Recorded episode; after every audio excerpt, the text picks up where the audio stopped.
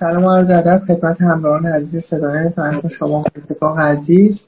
از شود که ما از حدود چند هفته پیش مجموعه بحث رو در حوزه اقتصاد سیاسی محیط شروع کردیم با محوریت نقد آرای متفکرین چپ در حوزه اقتصاد سیاسی محیط در جلسه اول به نقد و بررسی آرای نوامیکیان و دو کتابش پرداخته شد. کتاب دکترین شد و کتاب سرمایهداری علیه اقلیم. در جلسه دوم به نقد و بررسی آرای اقتصاددان هایی که باور داشتن به مالیات بر انتشار کربن پرداخته شد مثل توماس پیکتی لوکاس شانسه. اما در جلسه گذشته به نقد و بررسی آرای یانیس واروفاکیس اقتصاددان یونانی پرداخته شد. اول از همه به بررسی آرای واروفاکیس در مورد دو نوع ارزش مبادله‌ای و ارزش تجربی پرداخت شده واروفاکیس به دو نوع ارزش می‌پردازه و معتقده که در سرمایهداری در سرمایهداری جدید این ارزش های تجربی از بین رفتن. توضیح دادید که در واقع به مقالطی آب و الماس اشاره کردید و اینکه در واقع ما نمی‌تونیم ارزش ها آب و الماس.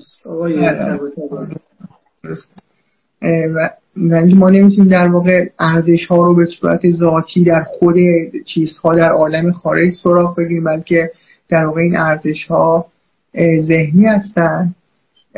و همینطور واروفاکیز در واقع در امتداد آرای مارکس به بحث کالایی شدن همه چیز می‌پردازه و در واقع به این کالایی شدن محیط زیست. همینطور ارجاع میده به صحبت های هر که در واقع اسکار واید می‌زنه در مورد اینکه آدم بدبین کسیه که در واقع ارزش قیمت همه چیز رو می‌دونه ولی ارزش هیچ چیز رو نمی‌دونه و در واقع این نوعی قائل شدن به این وجود ارزش در خود چیزهاست و نه در ذهن افراد. من از شما می‌خوام که در واقع با توجه به این مقدمه که گفتم یه مقدمه بگید در مورد بحثایی که در مورد کالایی شدن در جلسه گذشته باز کردید. بعد به همین اساس بریم جلو. ممنون از شما.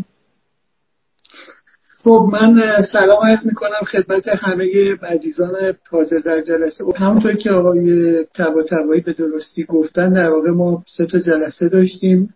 این چهارمین جلسه همون آقای تبا تبایی درست عرض می‌کنم؟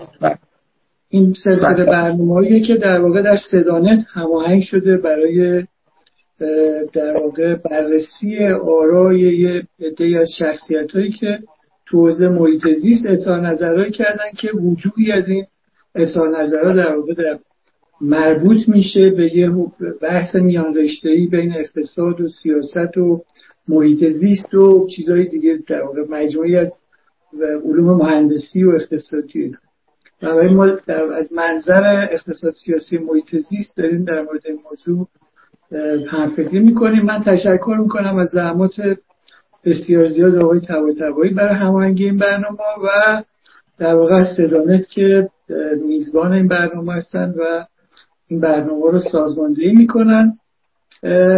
در واقع همونطور که عرض کردم در جلسه گذشته بحث ارزش مبادله و ارزش مصرفی بحثی بوده که در قرون وسطا در واقع مطرح بوده. حتی آدم اسمیتینا بهش اشاره می‌کنن و بعد این وارد در واقع دستگاه نظریه مارکس میشه. مارکس کتاب سرمایه خودش رو جلد اولش رو با همین مفاهیم آغاز می‌کنه و به موضوع در واقع ارزش مبادله و ارزش مصرفی می‌پردازه و خدمتتون از شود که در دستگاه نظریه مارکس در واقع کالا به چیزی گفته می شود که در یک مناسبات اجتماعی تاریخی خاصی که مارکس در واقع اونو سرمایهداری مینامه در اون مناسبات اجتماعی تولید بشه که باید در واقع سرمایه وجود داشته باشه نیروی کار خریداری بشه یه سورپلاس ولیو یا مثلا ارزش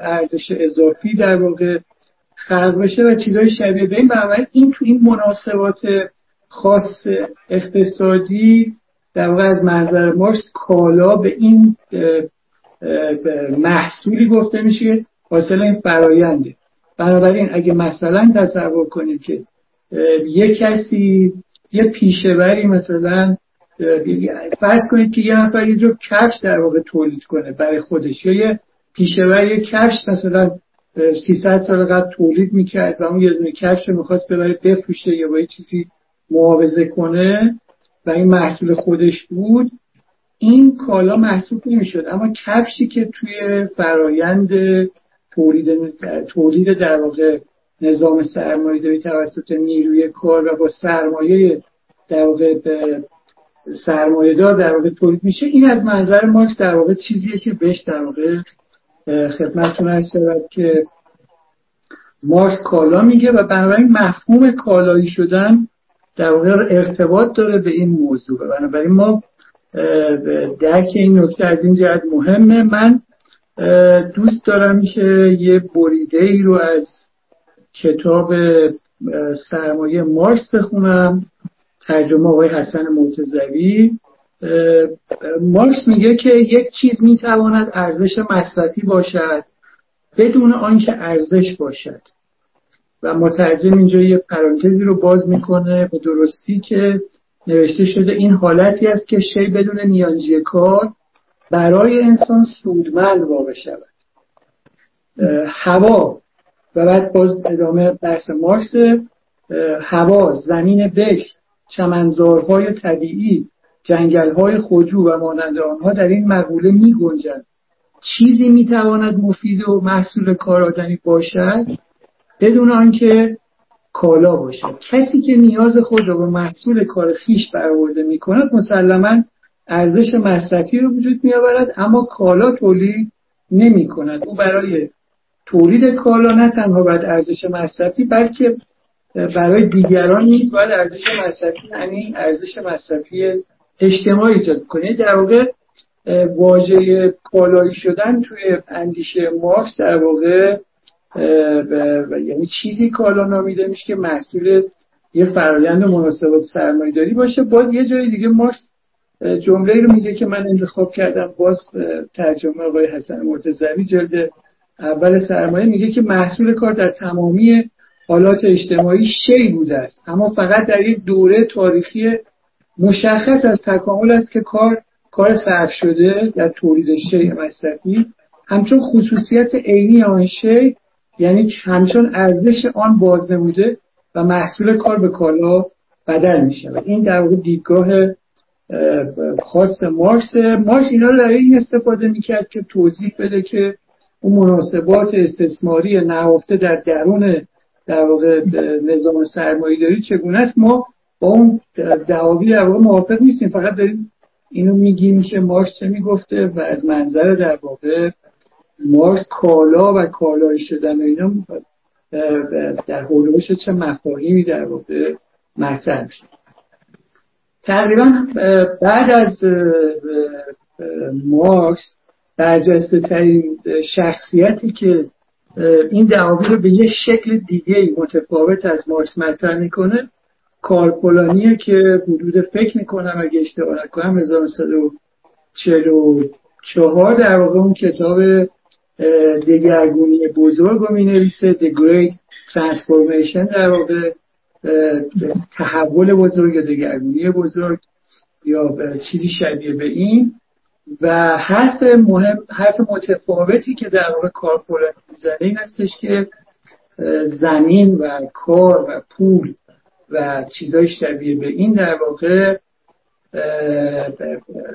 چیزای مجازی هم در واقع عوامل مجازی در واقع یا کالاهای مجازی هستن که در واقع مطرح میشن فکتشیز در واقع کامودوتیز که این در واقع میشه در واقع مثلا کالاهای مثلا مجازی. منظور فلانی از این حرف این بوده که در واقع باید یه جوری مراقبت بشه از این کالاها. مثلا فرض کنید که نیروی کار وقتی بیکار میشه یا کار خودش از دست میده باید در واقع باش ازش مراقبت بشه از زمین باید مثلا به گونه مراقبت بشه و اینا نباید تبدیل به کالاهایی بشه که ما همون رفتاری رو که با بقیه کالا می‌کنیم با زمین و پول و نیروی کار بکنیم. اگه یه جای نیروی کار مثلا از کار بیکار میشه به عنوان نیروی کار مازاد محسوب میشه ما اینو نباید به عنوان کالا باش برخورد کنیم و رها کنیم و باید در واقع تدبیری اندیشیده بشه و اینا نباید حکم کالا داشته باشه در واقع طبیعت و زمین در واقع همینطور بدن زمین طبیعت هم در واقع تلقی میشه و متعاقب در واقع مثلا کارپولانی مایکل پنتی در واقع مباحثی رو مشابه اون مطرح می‌کنه تو همون قرن اول قرن مثلا بیستم و باز متعاقب اون جیمز اوکانر در واقع مباحثی رو در مورد کالایی شدن مطرح می‌کنه. بعد دیوید هاروی در واقع موضوع رو مطرح می‌کنه و یه چیزایی رو اضافه می‌کنه بهش و بعد افراد متعدد دیگه مثل جان بلامی فاستر مثل نامی کلاین و بقیه در واقع نومارکسیستان برخی از نومارکسیستان در واقع واژه ها رو وارد ادبیاتشون می‌کنه این در واقع کالایی سازی در دستگاه نظریه پولانی به بعد با کالایی سازی در دستگاه نظریه مارکس, مارکس تفاوت داره برای اینکه در واقع پولانی نگاهی که به کار و زمین و خدمت شما شود پول داره متفاوته. مثلا نیروی کار رو در واقع یه جوری مثل زمین و پول در واقع دارایی محسوب می‌کنه. در که این تو دستگاه نظری مارکس باش وضعیت متفاوتی داره و بعد نومارکسیست هایی که بعد از پولانی در واقع مسئله کالای سازی رو مطرح می‌کنن این مسئله رو به گونه ای مطرح می‌کنن که با مارکس متفاوته. چرا متفاوته؟ این موضوع مهمیه که ما یه ذره می‌خوایم بیشترش بپردازیم خدمتتون از شود که توی دستگاه نظری مارکس برای اینکه یه چیزی کالا یا کالایی نباشه راه حلش این هستش که اون روابط روابطی که از منظر مارکس استثماری است دیگه وجود نداشته باشه. یعنی اگه شما کالا رو در یه مناسبات اجتماعی دیگه تولید بکنید دیگه اون کالا از منظر مارکس تو دستگاه نظری مارکس کالا محسوب نمیشه و کالایی شدن در اونجا رخ نداده. بنابراین این هیچ نسبتی با موضوع محیط زیست و اینا نداره. در واقع شما می‌تونید یه درخت رو ببرید و باش صندلی چوبی درست کنید و این کار رو در یه مناسباتی غیر از نظام سرمایهداری انجام بدید. همونطور که پیش از نظام سرمایهداری هم تعداد زیادی صندلی چوبی درست شده بود و اون صندلی های چوبی کالا محسوب نمی‌شد. اما در از در واقع از زمان مارکس به بعد یعنی بر اساس دستگاه نظری مارکس اون صندلی چوبی چون توی مناسبات سرمایهداری تولید شده است کالا محسوب می‌شد و بنابراین مسئله کالایی بودن یا کالایی نبودن کالایی شدن یا کالایی نش... کالا نبودن در واقع با تغییر اون مناسبات اجتماعی مسئله حل می‌شد. یعنی ما دیگه با اون مسئله مواجه نبودیم. اما نومارکسیستایی که بعد از کارپورانی در واقع مفاهیم رو به کار گرفتن مثلا به طور خیلی بارز مثلا دیوید هاروی که مثلا این بحث مطرح می‌کنه دیوید هاروی از اساتید برجسته مثلا مارکسیستی در که جزوات و کتاب های متعددی داره و بخش زیادی از کار بخشی از کاراش هم در ایران ترجمه شده و در واقع مطرح شده کاراش. چیزی که در دستگاه دیوید هاروی مطرح میشه و نو مارکسیست های مثل دیوید هاروی اینه که اونا در واقع معتقدن که در واقع طبیعت یا یه چیزای دیگه مثلا کالایی میشن و این هیچ رفتی هم با مناسبات سرمایه داری نداره. در واقع اونو یه جوری مستقل از این ماجرا در واقع بهش نگاه می‌کنن. خدمت شما هست شود که من دارم نگاه می‌کنم چیزی از قلم نیفته. در واقع می‌خوام اینو بگم که چرا این متفاوته؟ برای اینکه از تو دستگاه نظری مارکس اگه مثلا تصور کنیم که ما یه جفت کف شده نظام سوسیالیستی آلمانی مورد نظر مارکس تولید کنیم چون توی مناسبات اجتماعی سرمایه داری تولید نشده دیگه نه کالا وجود داره نه کالایی شدن. یعنی مفهوم کالا و کالایی شدن متفاوته و این در واقع هیچ ارتباطی به محیط زیست نداره. اما در جایی که در واقع بحث چیز مطرح میشه بحث کالایی شدن تو دستگاه نظریه پولانی و افرادی مثل بعد از مثلا پولانی مطرح میشه اونا مثلا به مصرف به استفاده از عناصر مثلا طبیعی اونجا بحث کالایی شدن طبیعت رو مطرح می‌کنن.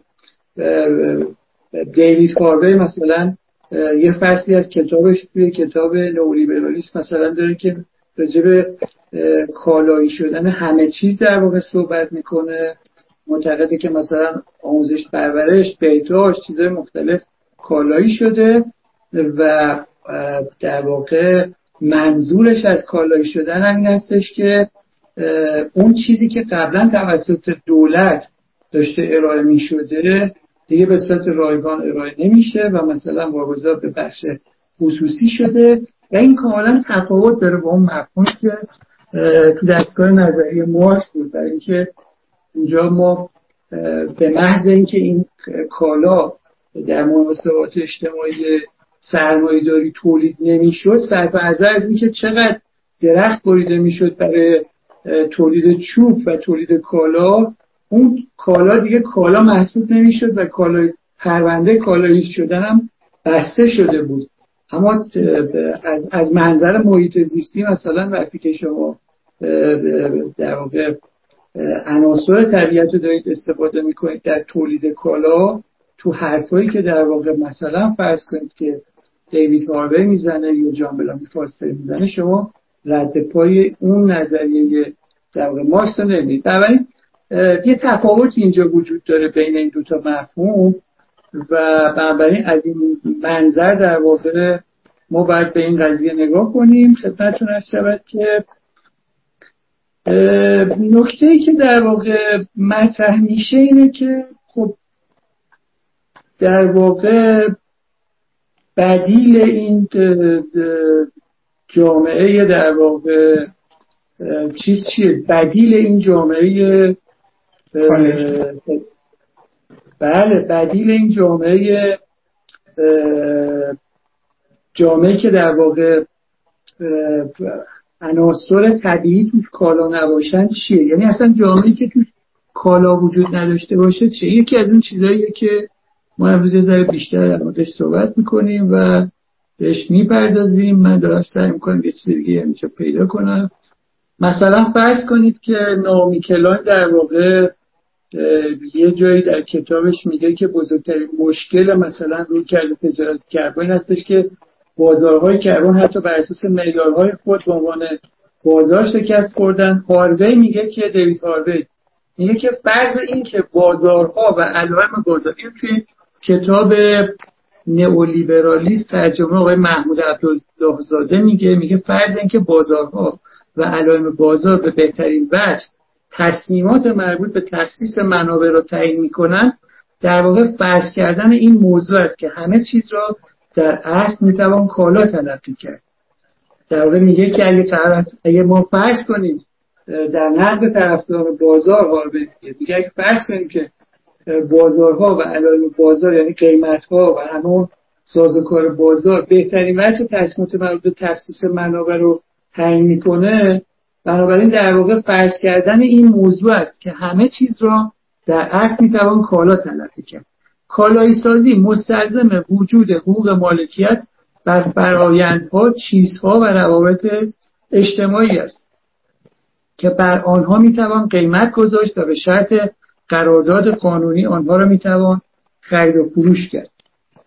بعد یه جایی در واقع هاروی میاد سراغ چیزهای مختلف مثل مثلا بهداشت مثل آموزش مثل بحث در واقع عناصر طبیعی منابع تجدید پذیر منابع تجدید ناپذیر و راجع به اینای بحثایی رو مطرح می‌کنه تو جای مختلف. و برای اون چیزی که مطرح هست این هستش که ما اگر مناسبات در واقع مناسباتی رو که در واقع منجر کالایی شدن شده اینا رو در واقع حذفش کنیم در واقع مشکل حل می شود و نکته که وجود داره نیست که در واقع پرسشی که مطرح میشه اینه که خب اگر اینطوری است بدیل در واقع جامعه کالایی چه جور جامعه ببینید وقتی که از ما وقتی من همیشه به دوستان میگم که وقتی در مورد چیزی انتقاد میشه شما بدیل اون شرایطی که در ازش انتقاد میشه چیه؟ ما جلسه قبل مثلا همین بحث در مورد کپن در واقع انتشار کربن و مبادله انتشار اینا در واقع تجارت کربن مطرح کرد. ببین جامعه که در واقع نگاه ما در واقع به طبیعت کالایی نباشه جامعه که در واقع طبیعت در اون کالا نباشه باید جامعه باشه که اساسا کالاها برای مبادله تولید نمیشه ببینید وقتی که شما دارید یه صندلی رو برای مبادله تولید می‌کنید معنیش این هستش که چوب درختم در واقع یه کالاست که باید مورد مبادله قرار بگیره. وقتی که شما دارید نان تولید می‌کنید و این نان رو در واقع تو بازار عرضه می‌کنید خرید و فروش می‌کنید معنیش این هستش که در واقع گندمی که در واقع داره مصرف میشه برای تولید این نان آبی که داره مصرف میشه تو طبیعت برای آب دادن به این گندم و خاکی که در واقع با, با در واقع نقش میزبان در واقع کشت این گندم بوته داره اینا همه عناصر طبیعی هستن که در واقع تبدیل به کالای قابل مبادله میشن. یعنی کمک می‌کنن به تولید یک کالای قابل مبادله. اما در این نظام اقتصادی که کالاها برای مبادله تولید نشوند باید این کالا برای ارزش برای مصرفشون در واقع تولید بشن. به زبان مارس باید برای ارزش مصرفی به زبان واروپاکیس باید به زبان به زبان واروپاکیس باید برای ارزش تجربی در واقع تولید بشه. معنیش این هستش که ما داریم راجع به جامعه بدوی صحبت می‌کنیم که همه در واقع جوامع همه عناصر جامعه در واقع کالایی رو دارن تولید می‌کنن که بتونن خودشون مصرف کنن. ببینید ما تو جامعه جوامع پیشرفته یه تقسیم کاری داریم. مثلا یه دونه معلم یا یه دونه پرستار یا یه دونه جوشکار یا یه دونه خیاط وقتی می‌خواد مثلا برای صبحانه نان و پنیر بخوره نمیره گندم رو مثلا کشت کنه بعد ببره آرت کنه بعد ببره رو مثلا پخت کنه. و بعد اون رو مثلا استفاده کنه بعد بره گاو رو بدوشه بعد از اون شیر گاو مثلا پنیر درست کنه. این تقسیم کار اجتماعی اینجوریه که افراد جامعه مسئولیت متعددی رو به گرفتن و نانوا حجم زیادی در روز نان تولید می‌کنه نه برای مصرف خودش برای در واقع مبادله در واقع داره تولید می‌کنه. در یه جامعه پیشرفته یه جامعه مدرن یه اقتصاد پیشرفته افراد توی مناسبات تقسیم اجتماعی مناسبات تقسیم اجتماعی قرار گرفتن. تقسیم اجتماعی تقسیم اجتماعی کار وجود داره و افراد هر کدومشون در در حال تولید کالاهایی هستن که قرار نیست همه رو خودشون مصرف کنن. نه کسی که پنیر داره تولید می‌کنه قرار همون پنیر رو خودش مصرف کنه نه کسی که نان داره تولید می‌کنه قرار رو خودش مصرف کنه نه خیاطی که داره در واقع لباس میدوزه قرار همه اون لباس رو خودش مصرف کنه.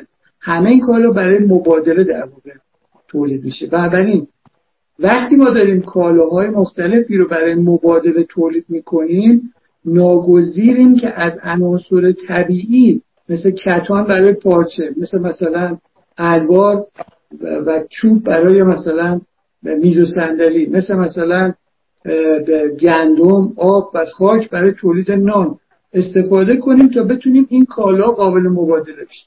اگه بخوایم جامعه رو در نظر بگیریم بدیل جامعه که درش ارزش در مبادله ارزش مبادله دیگه وجود نداره و کالایی شدن مطرح نیست بدیل اون جامعه جامعه که همه دارن برای خودشون کالایی رو تولید می‌کنن که خودشون مصرف کنن. من اینو دارم با دستگاه نظریه کارپولانی و هاروی و اینا میگم. چون این بدیل با بدیل جامعه که مارکس داره میگه یکسان نیست. خواهش کنیم توجه کنید.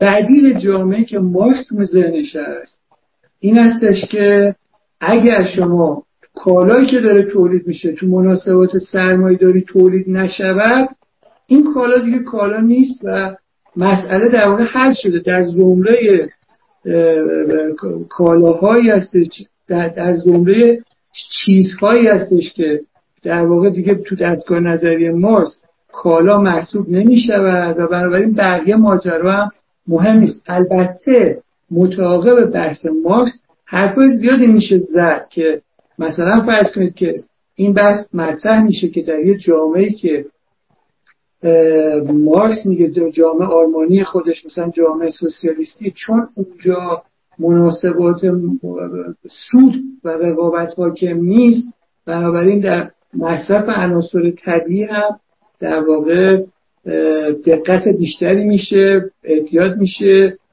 زیادتر مصرف نمیشه. خب مخالفین هم پاسخهایی برای این بحث دارن و میگن جایی که سود و رقابت مطرح نیست. شما هیپومیل مواد اولیه و زایات و اینا دارید و اونام از اون, از اون طرف می‌تونه حجم عظیمی از تخریب محیط زیستی رو در پی داشته باشه. اما دارم عرض می‌کنم که به هر حال بدیل یه جامعه که در واقع در اون کالا کالا تولید نشود یا کالایی نشود در دستگاه نظری ماکس جامعه که مبتنی بر مناسبات نظام سرمایه داری نباشه و این هیچ ربطی به حفاظت از محیط زیست نداره. و اینکه شما توی نظام سوسیالیستی می‌تونید حجم انبوهی از کالاها رو تولید کنید از همه عناصر مواد عناصر طبیعی هم استفاده بکنید و تخریب محیط زیست هم داشته باشید و این هیچ ربطی در واقع به بحث محیط زیست می‌تونه نداشته باشه. اما اگر داریم تو دستگاه نظری کارپولانی و هاروی و مایکل پرنتی و نمی‌دونم جان بلامی فاستر و خدمتتون هستن وارفاکیس و نامی کلاین و افراد شبیه داریم صحبت می‌کنیم جیمز اوکانر مثلا داریم صحبت می‌کنیم از منظر اونا یعنی بدیل یه جامعه که در واقع کالایی نباشد جامعه هستش که ارزش مصرفی حاکم باشه و شما بتونید از این در واقع کالاها برای مصرف دارید بشن. یه جایی در این کتاب در واقع خدمتتون هست که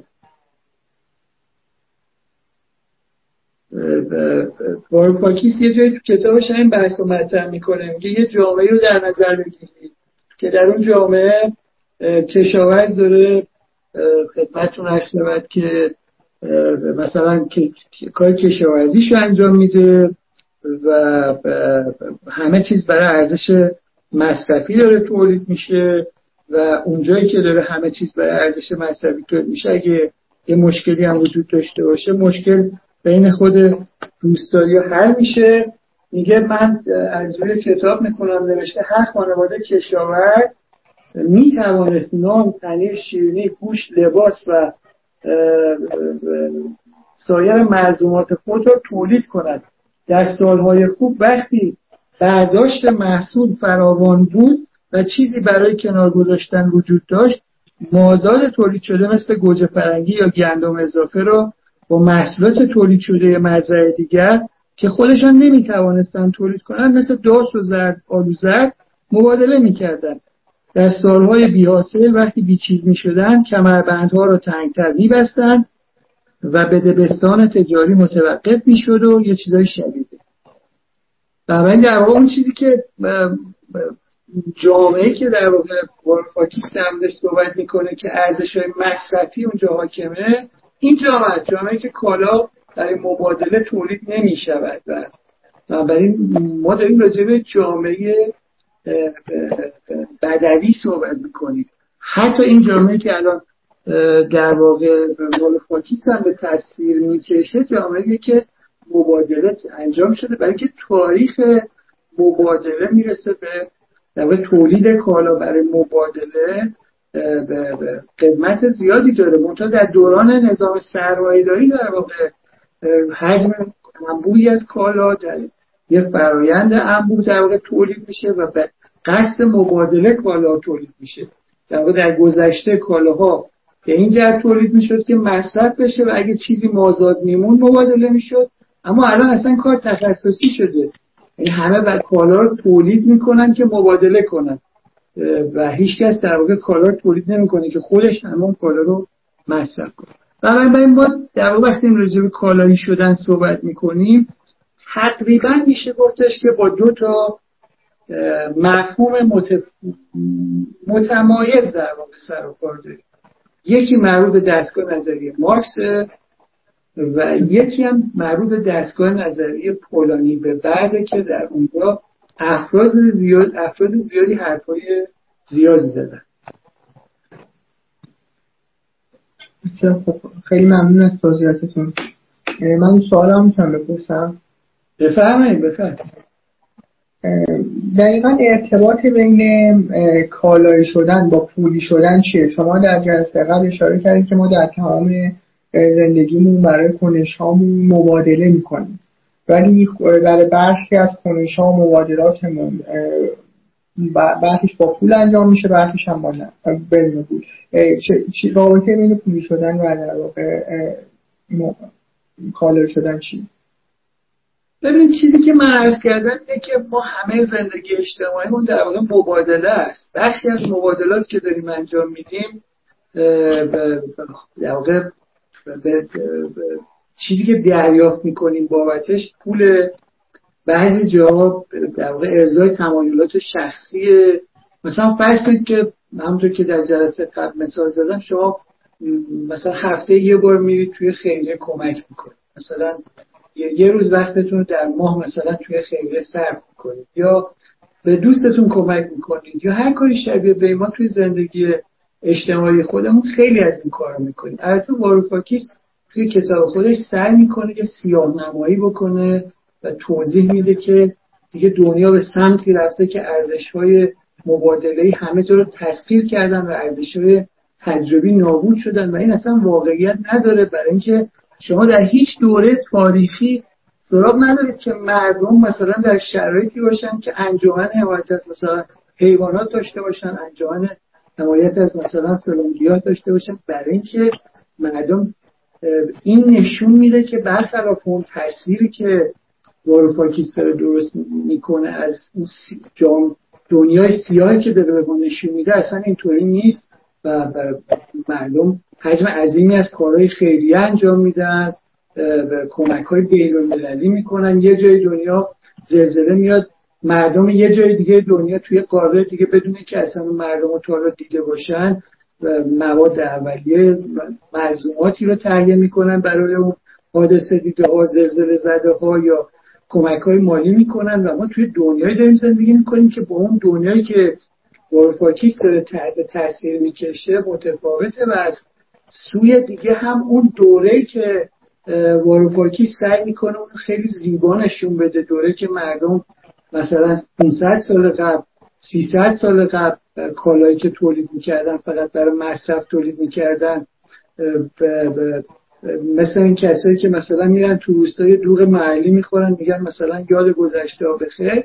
اون دوغ محلی اون گذشته ای که یه کمی نوستالژیک به نظر می‌رسه تو اون گذشته یه مادر می‌تونست به خاطر یه دندون درد بمیره و متوسط عمر انسان سی سال بود و انسان در فقر و بیماری در واقع زندگی می‌کرد. و برای اون گذشته هم که در واقع به تاثیر می‌کشه درست نیست. اما بحثی که در واقع مطرح میشه اینه که در واقع منظور بعضی از افرادی که در واقع دارن در راجع به کالایی سازی صحبت می‌کنن یا کالایی شدن همونطور که شما به درستی فرمودید در واقع پولی شدنه. مثلا وقتی میگن آموزش و پرورش کالایی شده است منظورش این هستش که بعضی موقع منظورش این هستش که این خدمات رایگان در واقع پولی شده باید بابتش پولی پرداخت بشه. بعضی موقع منظورش این هستش که در واقع این خدمات دیگه به اون وضعیت سابق عرضه نمیشه. بنابراین این حرف درسته. یعنی در واقع من موافقم که جایی بعضی جا به جایی که ما در واقع از اصطلاح کالایی سازی استفاده کنیم باید در واقع بگیم یه چیزای پولی شده. برای اینکه این تصور که ما بعضی موقع ها مبادله انجام میدیم و بعضی موقع مبادله انجام نمیدیم نادرسته و ما همیشه در طول زندگی داریم مبادله انجام در حال تصویر آخر زمانی هم داره. یعنی سوال پاشی مسئله. بله من همونو دارم عرض کنم منظورم همین در این قسمتی از کتاب پاکیس یه سری ادعای عجیب می‌کنه اجازه من از رو بخونم. در مورد آتش سوزی از آتش سوزی جنگل ها میگه و اینکه در واقع به این دلیل که درختان ارزش مبادله ندارند بنا به سنجه های گوناگون اقتصاد در صفحه 148 کتاب بنا به سنجه های گوناگون اقتصاد از رنج سنجه گوناگون اقتصاد از رنج زیستگاه ما سود می‌برد. اول از همه آن درختان کاج سوخته هیچ ارزش مبادله ای نداشته و فقط در کوهستان رشد کرده بودند. ارزش تجربه آنها برای کسی که در سایهشان پیاده روی می‌کند. از بوی سمشان لذت می‌برد و به صدای نسیم پیچیده در شاخه هایشان گوش میسپارند هرچه باشد ارزش قابل شمارشی نیست. ارزش مبادله آنها صفر است چون آنها کالا نیستند که بشود به خاطر سود خرید و فروش کرد. به زبان اقتصادی مهم نیست چقدر درخت بسوزد چقدر من منظر خاکستر شود. چند حیوان با سرنوشتی وحشتناک در شعله ها مواجه شود. به هر حال هیچ ارزش مبادله از دست نرفته است.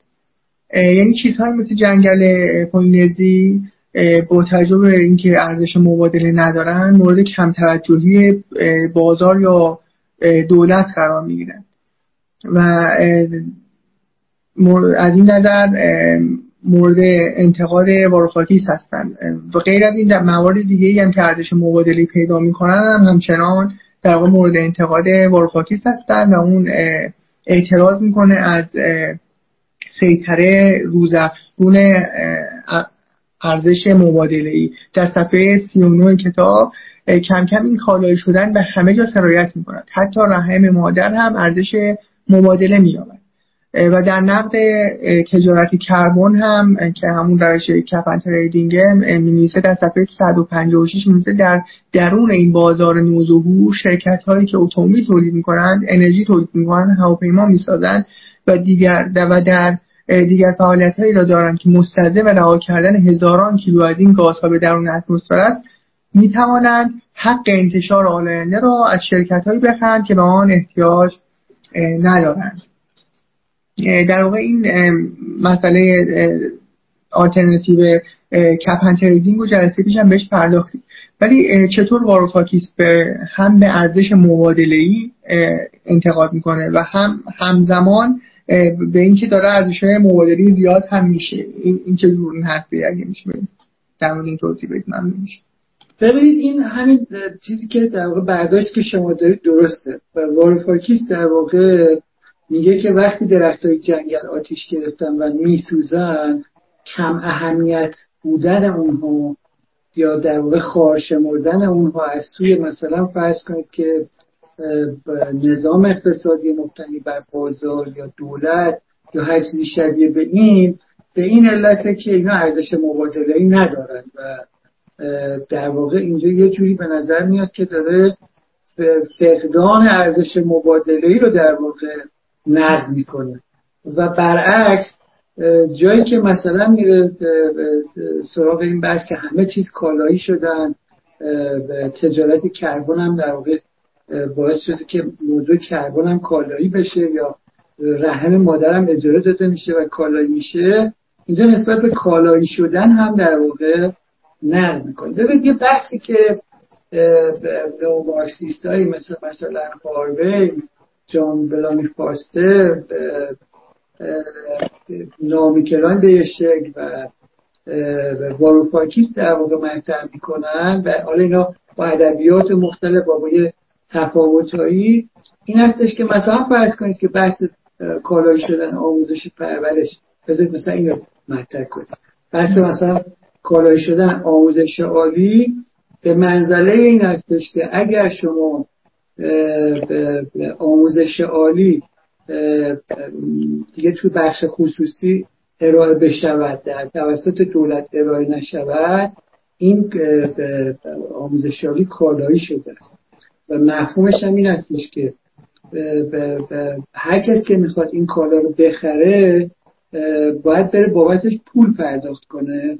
و اشکالی که از در, در, در این بحث مطرح میشه این هستش که کسی که می‌خواد این خدمت رو در واقع بخره یعنی خدمت آموزشیابی رو خرید بکنه ممکنه که منابع کافی برای خرید این کالا نداشته باشه. و برای همه افراد قادر نیستن تا به اندازه نیازشون مثلا آموزشیابی بخرن. و اندازه نیازشون امکان نداره که مثلا از تجهیزات بهداشتی برخوردار بشه از امکانات بهداشت درمان برخوردار بشن. وقتی که بهداشت درمان کامل میشه. یا وقتی که مثلا ورزش مثلا در واقع واگذار میشه بخش خصوصی و افراد ناگزیرن که بابت خرید این خدمات پول بدن ممکنه که افراد بعضی نیازشون نتونن از این کالا خرید بکنن. و بنابراین نقدی که در مورد کالایی شدن چیزایی مثل اینا میشه این هستش که این امکان شرایط نابرابری ایجاد میشه که افراد قادر به خرید در واقع همه اون چیزهایی که نیاز دارن نیستن. یه به اشکال بزرگی که توی این بحث هست این هستش که گویی امکان متقابل دیگه ای وجود داره که شما می توانید به همه افراد به هر اندازه که از هر چیزی نیاز داشتن بدید. و ما با پدیده کمیابی در ارائه کالاها روبرو نیستیم. ما توی بحث کالاها با بحث کمیابی کالاها روبرو هستیم. یعنی کالاها نامحدود نیستن و کمیاب هستن. و وقتی که می‌خوایم کالاهای کمیاب و به صورت نامحدود به هر اندازه که افراد نیاز داشتن در اختیارشون قرار بدیم این به این معنیه که در واقع یه وعده نشدنی داریم میگیم و بعد یه تناقض دیگه داره با بحث محیط چرا تناقض داره؟ ببینید شما فرض کنید که من موضوع ساده میشه اینجوری موضوع توضیح میدم. فرض کنید که شما میگید من می‌خوام که آموزش پرورش کالایی نشود. برای اینکه کالایی نشود هر چقدر در واقع دانشجو و دانش آموز وجود داشته باشن من برای اینا نیمکت و تخت سیاه تمرین می‌کنم. در واقع آموزش آموزش قرار کالایی نشود. اما از سوی دیگه گفته میشه که طبیعت نباید کالایی بشود. و شما در ارائه الگار چوبی برای تخت سیاه و نیمکت محدودیت دارید. یعنی در واقع از یک سو شما دارید وعده در واقع مارکسیستا دارن وعده یه جامعه رو میدن که مجموعی از خدمات به صورت نامحدود هر چقدر که افراد نیاز داشتن قابل ارائه است و از اون طرف منابعی که قرار است از طبیعت عناصری که قرار است از طبیعت گرفته بشه تا بشه این کالاها رو از طریق اونا تامین کرد اینا دیگه راجعش بحث نمیشه. و میگن و این بحث مطرح میشه که اونا دیگه ارزش مبادله ای ندارن و نداشته باشن و کالایی هم نباشه. و برای یه تناقضی وجود داره. یه جایی در واقع این بحث هستش که اونجایی که جنگل دارن آتیش می‌گیرن چون ارزش مبادله ای ندارن دارن آتیش می‌گیرن و یه کسی باید ارزش واقعی اینا رو در واقع بسنجه و در نقطه مقابلش این هستش که ما می‌توانیم به طور نامحدود کالاهایی رو ارائه بدیم بدون بحث در واقع کمیابی کالاها که گویی اینا هیچ نیازی به اون عناصر طبیعی ندارن. ببین شما هر کالایی که دارید تولید می‌کنید یا عرضه می‌کنید از نان گرفته کفش گرفته تخت سیاه توی مدارس گرفته نمی‌دونم نیمکت که بچه هاش میشتن درس می‌کنن هر کالایی که دارید تولید می‌کنید روی سیار زمین اینا همش به عناصر طبیعی نیاز داره. یه منحنی دنده هست که این در واقع توضیح میده که همه کالاها انسان در سیاره زمین در واقع محل سه تا چیز برای انسان. محلی برای سکونت و زندگی انسان. محلی برای تامین مواد اولیه انسان. و محلی برای پسماندهایی که انسان تولید می‌کنه. بس بنابراین ما سیار زمین محلی برای سه چیز برای انسان. محل سکونت محل تامین مواد اولیه انبار مواد اولیه و محلی برای ریختن زباله. و شما در هر نظام اقتصادی وضعیت رو دارید. یعنی یه محلی برای سکونت احتیاج دارید. همه کالایی که تولید می‌کنید مواد اولیه نیاز دارن.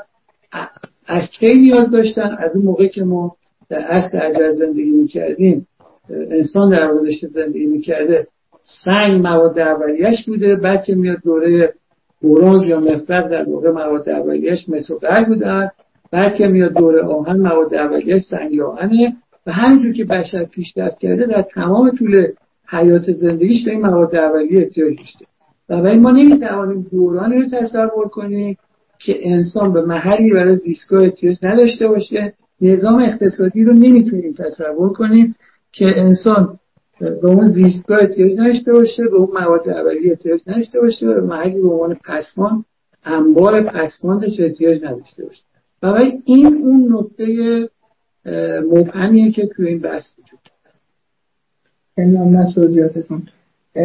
راستش این هم کتاب یانی سوروپاکیز چند وقت پیش در برنامه کتاب باز معرفی شد. در این حال یه مدت قبلش هم کتاب تله پیشرفت معرفی شده بود و خیلی از دوستانی که این دو برنامه می‌بینن احساس می‌کنن ممکن احساس کرده باشن که در واقع با محتوای هر دو کتاب به طور همزمان احساس همدلی داشته باشه. ولی در واقع من شنیدم که این دو کتاب یه تضادایی با هم دارن. میشه در این مورد توضیح بدید؟ ببینید کتابی هست به اسم کتاب به طرح پیشرفت که نویسندهش رونالد رایت ترجمه آقای محسن صفاری نشر چشمه منتشر کرده. به کتاب چاپ خوبی داره. در واقع ترجمه روان و خوبی داره در واقع کتاب و کتابی که ارزش خوندن داره و نکته مهمی که در واقع در این کتاب مطرح میشه اینه که یه تمدنهایی در گذشته های دور بر اساس خطای انسانی در واقع نابود شده. مثلا جزیره کوچک ایستر مثلا در بین نهرین راجع به اینا داره صحبت میشه نمی‌دونم. فرض کنید که راجع به سومری ها راجع مایایی ها راجع روم راجع به تمدن های مصر و چین در واقع اینا در واقع بررسی میشه تاریخچه خونده میشه و گفته میشه که مثلا چگونه این تمدن ها با مشکلات مواجه شده.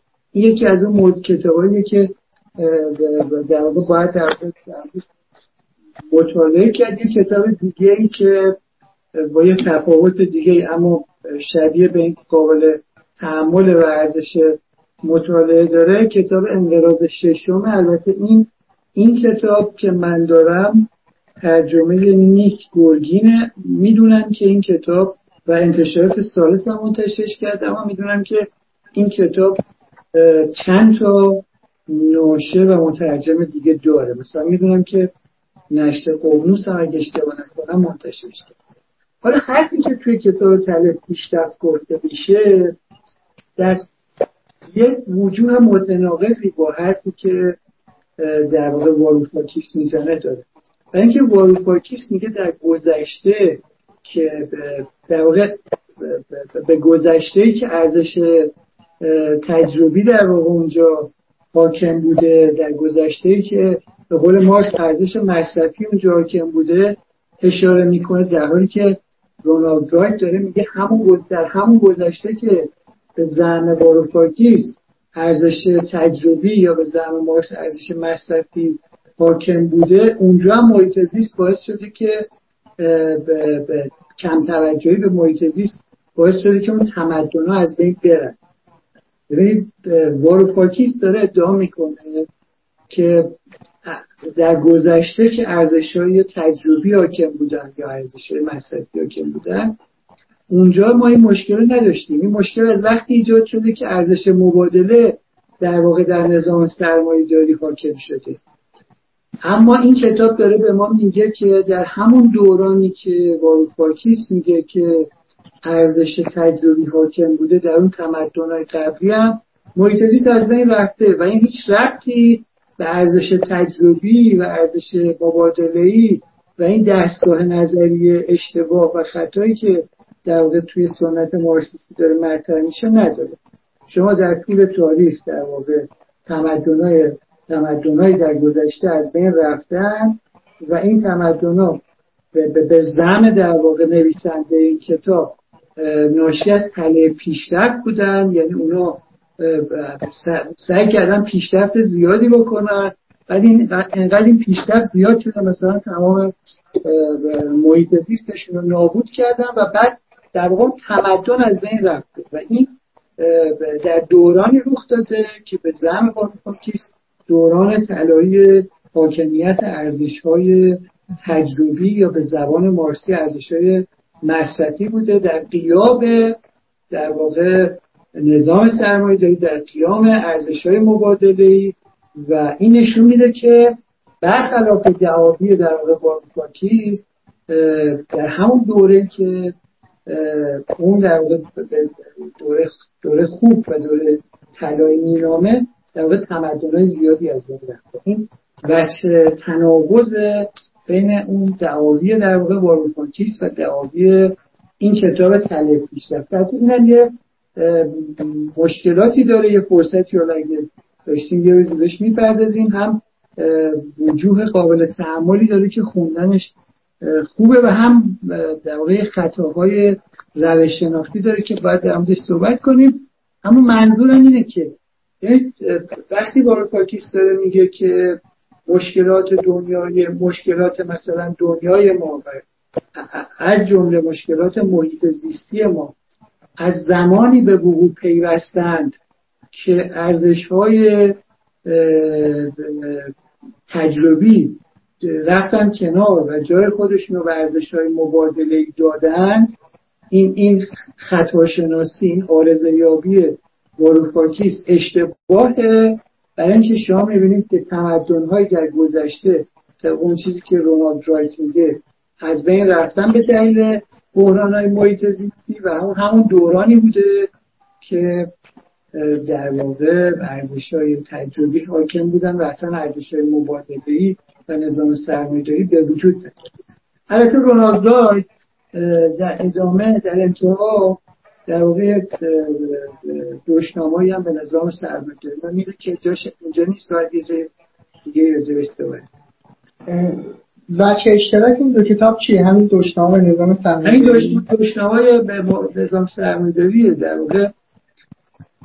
ببینید نکته مهمی که وجود داره اینه. در, در, در سنت در, در دعاوی در واقع مارکس و در سنت نظری مارکسیستی این بحث همیشه وجود داشته که در آینده در واقع بخش عظیم جامعه که در واقع طبقه کارگر هستن با فرق فقر و بینوایی فضاینده و نمی‌دونم مواجه میشن.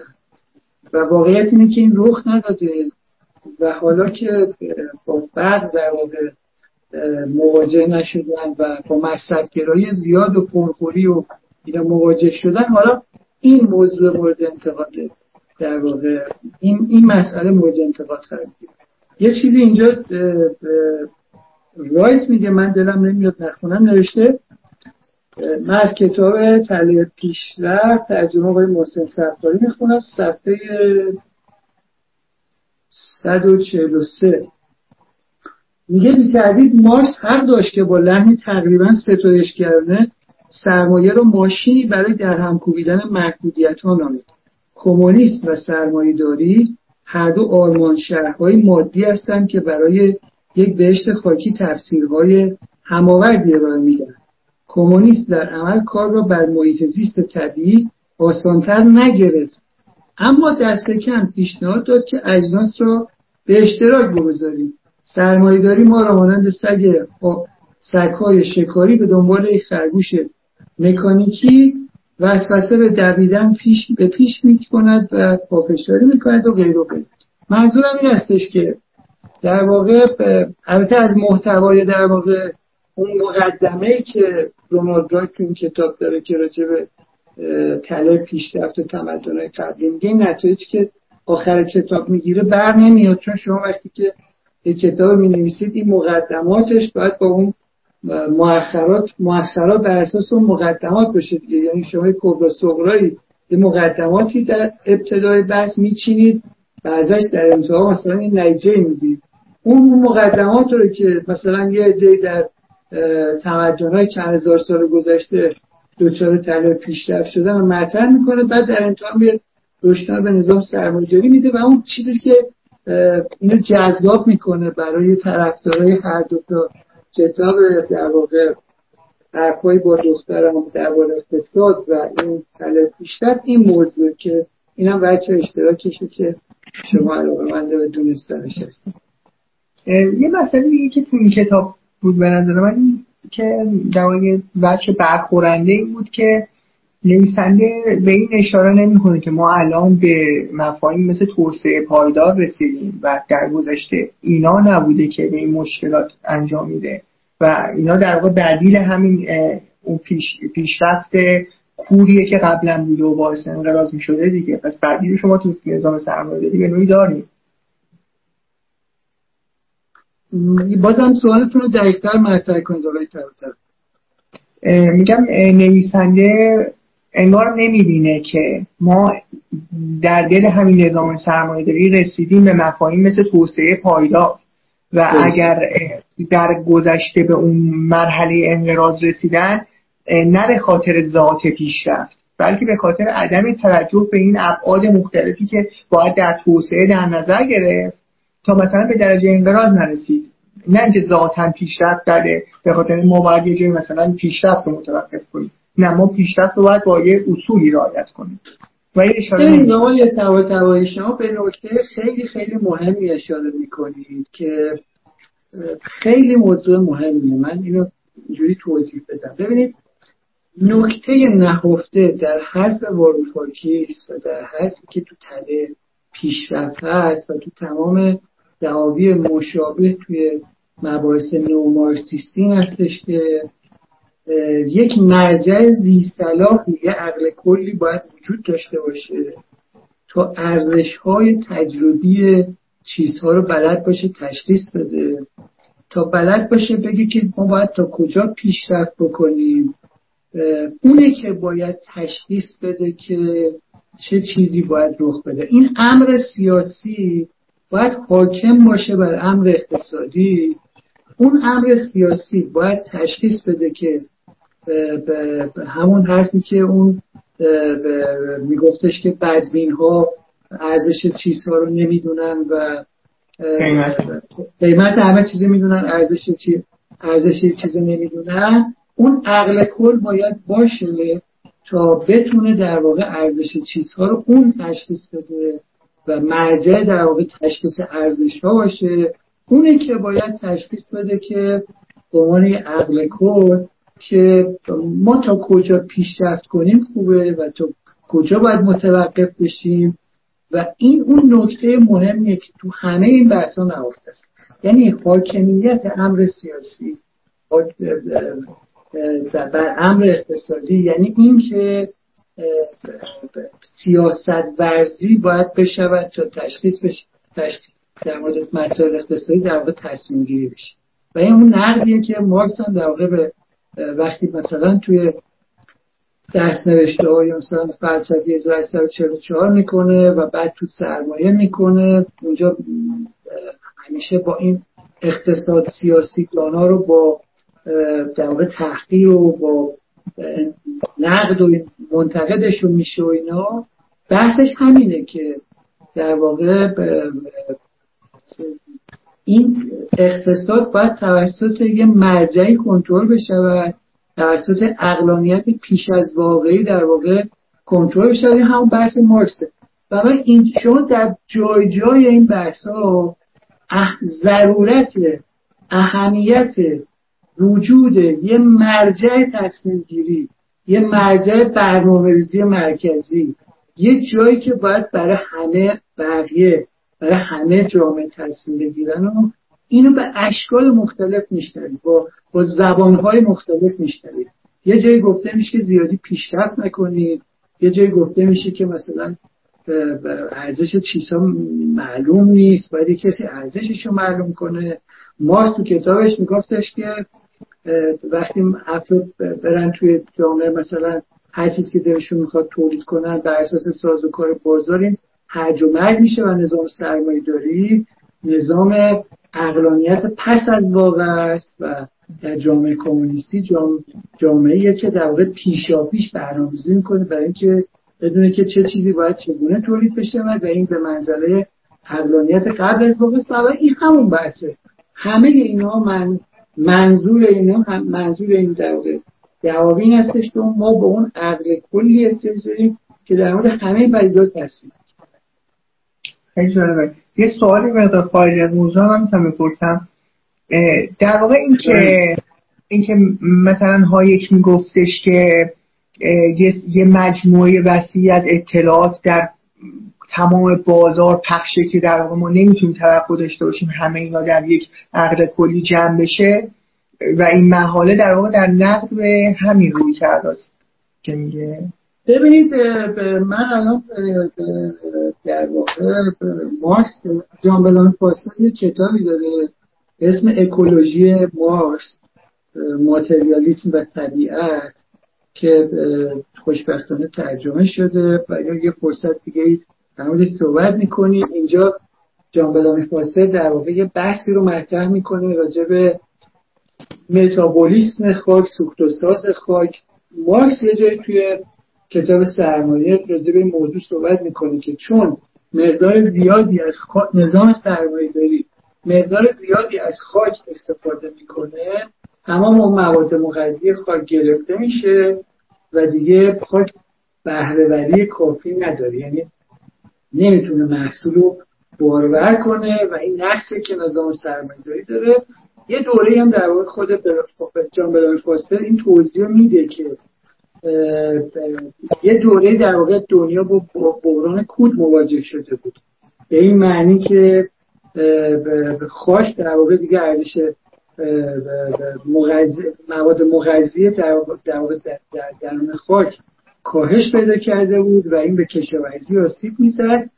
اندکی بعد مثلا کودای شیمیایی به وجود اومد کودای شیمیایی بحران رو برطرف کرد و و جالبه بدونید که یک کمی بعدش یعنی بعد اینکه این کودای شیمیایی درست شد توی لندن مثلا بحران افزایش کود به وجود اومده بود. یعنی اون بحران کمبود کود در مورد کشاورزی به بحران افزایش کود رسیده بود به طوری که چون تو لندن یه شهریه که مردم با کالاسکه می‌رفتن این برانور یه حجم زیادی اسب و اینا توی لندن وجود داشت و فضولات اینا انقدر زیاد بود که اون موقع روزنامه نوشته بودن که به زودی شهر لندن در مثلا چند متر کود کود این اسبا فضولات این اسبا مثلا مدفون میشه و بعد یه کنفرانسی توی ایالات متحده برگزار میشه که در مورد این تصمیم بگیرن و اون کنفرانس بدون نتیجه باقی میمونه و دوازده سال بعد کارخونه فورد اولین خودروی خودش رو در واقع تولید می‌کنه و بعدش در واقع شما تو دنیا شاید هستید که اصلا خودرو تمام کالاسکر رو می‌زنن کنار. بنابراین این نکته هست که درک ما در من در تایید در واقع نگاه خواهی اینو مطرح می‌کنم که ما درکمون در مورد بعضی موقع تحلیلمون در مورد آینده داده هایی که در گذشته داریم. منتها این داده هایی که در گذشته داشتیم درست نیست. برای اینکه ما شاهد می‌تونیم شاهد تحولات عظیمی باشیم که قبلا پیش بینی نمی‌کردیم. یعنی اون کنفرانس که توی ایالات متحده برگزار شده بود برای یکی از این مسائلی که مطرح شده بود این بود که با کود اسب توی خیابونا که در حال ترددن مردم با اسب دارن تردد می‌کنن این گاری های اصلی در واقع دارن تردد کنن با کود اینا با فضولات اینا با ادرار اینا که توی خیابون میزن چه کار باید کرد؟ و این بدون نتیجه بر واقع باقی مون دوازده سال بعدش در واقع خودرو وارد خیابون شد و اصلا بسات به کل جمع شد. در بگم که ما همیشه شاید تحولات عظیمی در توی تاریخ بودیم. قبلا هم گفتم ما عصر حجر برای این تموم نشد که سنگ تموم شد. عصر حجر برای این تموم شد که ما وارد یه عصر جدیدی شدیم. از ابزار جدیدی داریم استفاده می‌کنیم. همین الان که ما در برای خودروهای برقی برای وسایل برقی دنبال در واقع منابع لیتیوم هستیم باتری لیتیومی رو در واقع داریم می‌سازیم. نفت هنوز تمام نشده اما نفتی ارزشش توی دنیا از بین رفته و صنعت نفت رو به افول. و علت که ما از انرژی خورشید داریم استفاده می‌کنیم. منابع تجدید ناپذیری که نیاز داریم مثلا باتری لیتیومیه و منابع لیتیوم مثلا در شیلی وجود داره در آمریکا لاتین وجود داره و بنابراین موقعیت دنیا داره تغییر می‌کنه و چه شبیه برای می‌خوام بگم این حرف درسته برای اینکه از تاریخ نشون داده که این تحولات رخ میده اما همه اینا به این منزله نیسته. ما مراقب محیط زیست نباشیم به محیط زیست کم توجه باشیم. در پی حل مسائل محیط نباشیم و تصور کنیم که خب چون همیشه یه راه حلی پیدا شده این دفعه هم در واقع یه دست نجاتی از یه جایی میاد و در واقع این کار انجام میده. در واقع همیشه درک انسان از مشکلات باعث پیدایش راهحلهای مهمی شده و عرض من این هستش که عرض من این نیست که ما بی توجه به محیط زیست باشیم. عرض اینه که کاملا باید نگران بحران های محیط زیست باشیم. بحران های محیط زیست تو ما بسیار جدی هستن. کشور ما بسیار جدیه. اما راه حل باید براش پیدا کنیم. اما این راه ها راه دولتی که دولت بیاد بشنه و به جای همه تصمیم بگیره یه ده عقل کل در مورد همه چیز تصمیم بگیرن الزاما اینطوری نیست. خیلی ممنون از من سوال آخر من بپرسم که آیا ویلا سازی در طبیعت از مسائل کالایی سازی طبیعته؟ چی من متوجه نشدم استاد. ویلا سازی در طبیعت ویلا سازی بله بله. آیا از مصادیق کالایی سازی یعنی طبیعت؟ که برای اقامت می‌سازن منظور اینه؟ بله اخیرا من یه جایی یه گزارشی خوندم که مثلا در اطراف دریاچه مثلا در فکر می‌کنم که منشا مثلا ویلاساز شده ویلاساز این حرفی که می‌زنن که ساختن ویلا در واقع تغییر کاربری زمین و اینا نمادهایی نمونه هایی از کالایی سازی طبیعت هست در واقع تعبیر من از این موضوع این هستش که در یه محلای در روی زمین افراد اگر دارن زمینی رو تملک می‌کنن که متعلق به منابع عمومیه. یعنی فرض کنید که یه زمینی از متعلق به منابع عمومی افراد حق ندارن اون زمین رو تصرف کنن. این متعلق به منابع عمومی. اگر زمین هستش که مالک شخصی داره اون ملکی که مالک شخصی داره قوانینی بهش مترتب است. و باید مطابق با اون قوانین در واقع این کاری انجام بده. هر جا که در واقع زد و بندی ممکن است بین این مالکا بشه برای اینکه تغییر کاربری بدن یا اصلا زمینی که متعلق به اینا نبوده تصرف کنن این رفتی به اقتصاد بادار و اینا نداره و تخلف در قوانین یعنی تخلف در اجرای قوانین و این هیچ ارتباطی با اون بحث کالایی سازی و نمی‌دونم اینا نداره. درسته ممنون. بعد تو فربه شدن دولت بیشتر باعث این زد و بندا میشه یا حد اقلی شدنش؟ ببینید اصلا شما وقتی که دولت فربه میشه فرصت بزرگی به وجود میاد. که یه دم در واقع با عناصری در بازار عناصری در نظام اقتصادی برخی از فعالان اقتصادی برن با برخی از سیاستمدارا برخی از کارگزاران دولتی زد و بند کنن. همه جای دنیا اینجوریه. نمونه های متعدد داریم گزارش های متعدد داریم که تو دنیا اینو رخ داده. یعنی افرادی اومدن دست و تصرف کردن توی جنگل. مثلا خود جان بلامی فاستر یه کتابی در واقع یه مقاله نوشته توی ایران یه کتابی منتشر شده به اسم سرمایه‌داری و محیط یه مقاله یکی از مقالات چند مال جان بلامی فاستر اگه اشتباه نکنم مترجمش آقای برزو نابته این کتاب دقیقا همین اشتباه رو داره.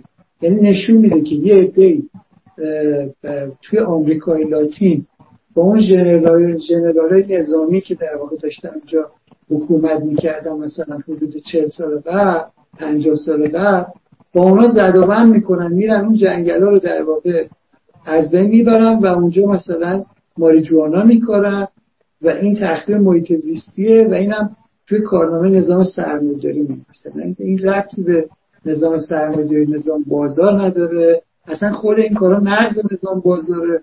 اگه اونا منابع عمومی بوده اون جنگل متعلق به مردم متعلق همه زینفان بوده. و برای اصلا کسی حق نشته این رو به این شکل واگذار کنه. زد و یه مثلا فرصت طلب اقتصادی با چند تا ژنرال این ربطی به سازوکار بازار نداره. این از اون مواردیه که گفته میشه که خیلی بحث میشه. مثلا میگن که در مثلا چه می‌دونم فلان منطقه لباسا یه عده رفتن مثلا کوخاری کردن یه جایی رفتن در مثلا گیلان مثلا مازندران دریاخواری کردن یا جنگل خاری کردن اینا.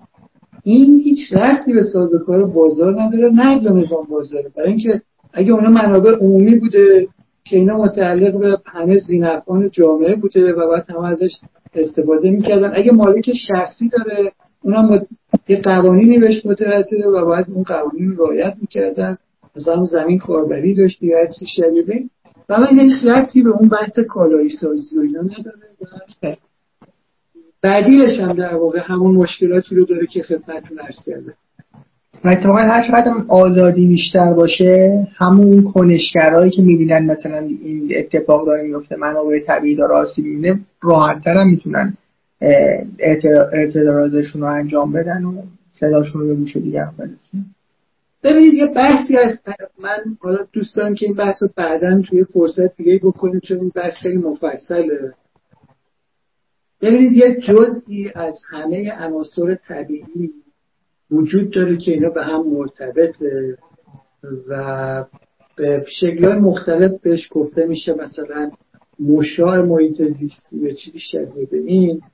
ببینید ما تو چند تا نسل در واقع توی تفکر محیط زیستی و چند تا نسل روبرو بودیم تو نسل اول تفکر محیط زیستی اینجوری بوده که عناصر طبیعی اجزای منفک از هم هستن. تو نسل دوم اینا رو در واقع عناصر یک پارچه یا اینتگریتد در واقع معرفی کردن نسل سوم حتی این هم دیگه قبول نداریم یعنی کل به هم پیوسته است. یعنی شما وقتی توی حیات خونتون یه درخت رو می‌برید درسته که زمین مال شماست اون درخت هم مثلا مال شماست. اما یه بچی از این درخت ربط داره به کل اکوسیستمی که ما داریم توی زندگی می‌کنیم و بنابراین یه ملاحظاتی مترتب بهش و یه مفهومی به اسم مشاهد محیط زیستی وجود داره. من دوست دارم این بحث در جای دیگه مطرح کنم چون خیلی بحث مفصلیه. و بنابراین این این این این وجه از ماجرا کاملا مهمه. الان تو سیستم های جدید بهش میگن نکسوس یعنی در واقع همبست آب و انرژی و غذا و اینا. یعنی یه فهم جدیدی مثلا وجود داره در مورد موضوع که این همبست آب و انرژی و غذا و اینا در واقع تو توضیح میده که این عناصر حتی اینتگریتد هم نیستن. در واقع یکی هم هستن. یعنی شما وقتی راجع به سیستم های یک پارچه دارید صحبت می‌کنید اینتگریتد سیستم در واقع سیستم یعنی نظام هایی که اجزای مختلف دارن و به هر حال این اجزا می‌تونن مستقل از هم دیگه کار بکنن و می‌تونن از کار بیفتن. اما وقتی شما یه اکوسیستمی رو دارید که یک کل به هم پیوسته است اونجا این وضعیت رو ندارید. یعنی در واقع اختلال هر کدوم از اینا روی بقیه اثر اثری فراتر از اون چیزی که تو نسلهای قبلی نگاه ما به محیط وجود داشته می‌ذاره و این موضوع خیلی مهمه خیلی ممنون اتفاق. دستتون در که وقتتون رو در اختیار صدایت قرار دادید. این جلسه کار بسیار جلسه جذابی بود. ممنونم. من از شما تشکر می‌کنم. هم از شما که خیلی آقای مشتبه تبایی عزیز که خیلی زحمت می‌کشن برای هماهنگی این برنامه و هم از صدانت که این فرصت رو فراهم می‌کنن که در مورد این موضوعی مهم بحث کنیم. واقعیت این هستش که ما همین امروز به جامعه خودمون مشکلات عدیده محیط زیستی داریم مشکلات مربوط به آب مشکلات مربوط به آلودگی هوا و چیزای شبیه به این و تعدادش زیاده و به بعد اینکه چه روش های برون رفت از این مشکلات در واقع تدبیری در موردش اندیشیده بشه و امیدوارم که این بحثا بتونه کمک کنه که در واقع تبادل نظر همه صاحب نظران در واقع اینجا بیشتر بشه با هم همفکری کنن و از هم دیگه بیاموزیم و اطلاعات بیشتری در واقع بتونیم کسب ممنونم از شما. ممنونم از شما. شبتون بخیر. خدا